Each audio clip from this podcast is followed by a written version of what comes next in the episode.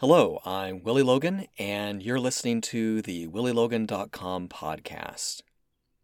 The name of this episode is The Cosmic Traveler, and it is the first part in a four part series called 1961 The First Men in Space, which commemorates the 60th anniversary of the beginning of human spaceflight.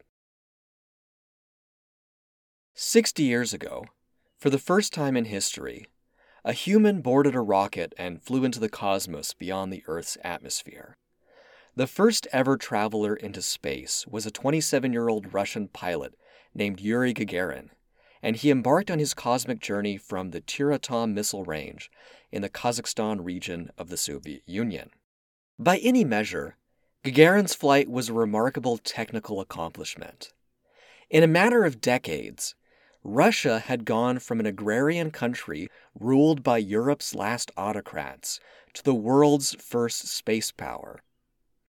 In the 1930s and 1940s, Soviet engineers had made modest progress with developing rockets, primarily for military use, but also to pursue the dream of human spaceflight first expressed by Russia's pioneering space visionary Konstantin Tsiolkovsky, who died in 1935. After World War II, captured German rockets and some German engineers provided valuable technical knowledge to the Soviet rocketry program. In the late 1940s, the Soviets flew copies of the German V 2 missile, which they called the R 1. Later, they modified the design of the R 1 into the higher performance R 2 missile. Then they set about to make their own wholly original designs.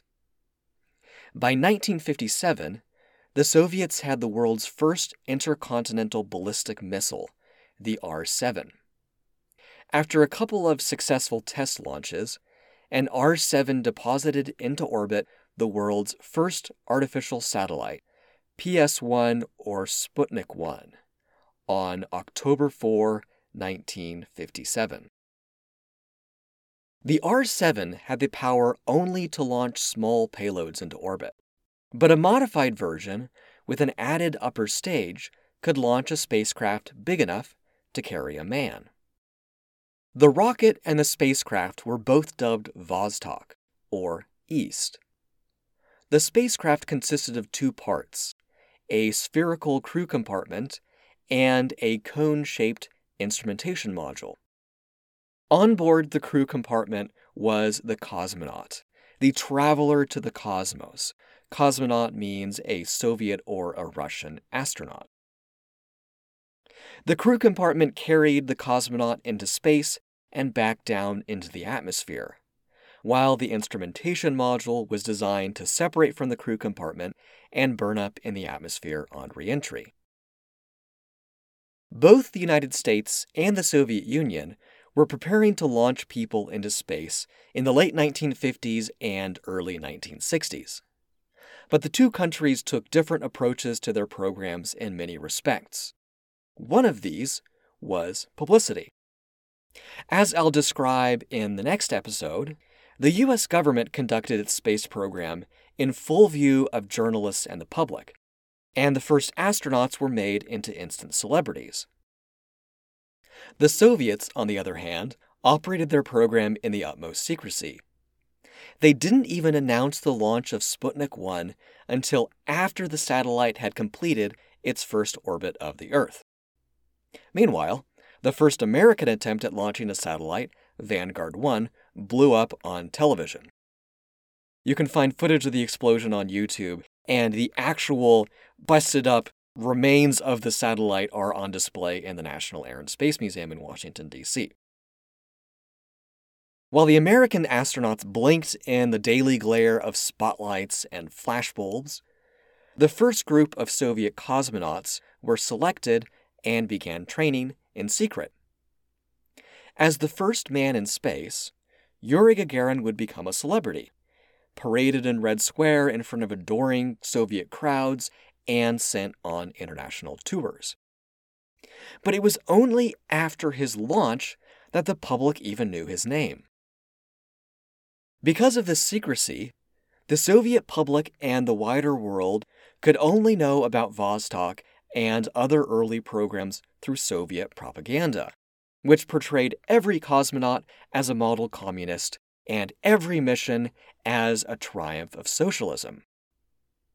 It would not be until 30 years after Gagarin's flight, with the breakup of the Soviet Union in 1991, that the archives would start to open, giving researchers the chance to view actual documents rather than propagandistic distortions. In the intervening 30 years, as Asif Siddiqui notes in the preface to his book Challenge to Apollo, the Soviet Union and the Space Race, 1945 to 1974, early Soviet space accomplishments had become mythologized in Russia and dismissed in the West as mere background to the first American landing on the moon in 1969. It is not surprising that this is so, Siddiqui writes. The quote continues With little film footage, paranoid secrecy, and no advance warning, the Soviets themselves were mostly responsible for consigning these events into that blurry historical limbo between propaganda and speculation. They eventually lost any claim to resonance that they might have had otherwise. As the anniversary of Gagarin's flight, April 12 is celebrated as Cosmonautics Day in Russia and by some space enthusiasts around the world as Yuri's Night. Although, if you ask me, I prefer to call it Cosmonautics Day. Yuri's Night sounds a little bit frivolous. There were official commemorations of the anniversary in Russia on April 12, 2021, but there was not any commemoration of it on an official level in the United States. Rather than seeing the flight as a human accomplishment, the first time in history that a member of our species left this planet, Americans continue to view Gagarin's flight through the lens of Cold War competition. The space race continues to dominate American perceptions of the space age, even though there's been more cooperation than competition between Russia and the United States in human spaceflight. The space race lasted at most 34 years, from the launch of Sputnik 1 in 1957 to the fall of the Soviet Union in 1991.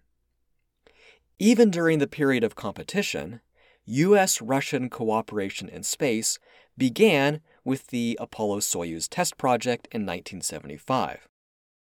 After the fall of the Soviet Union, space cooperation continued with Shuttle Mir in the 1990s and the International Space Station from 2000 to present.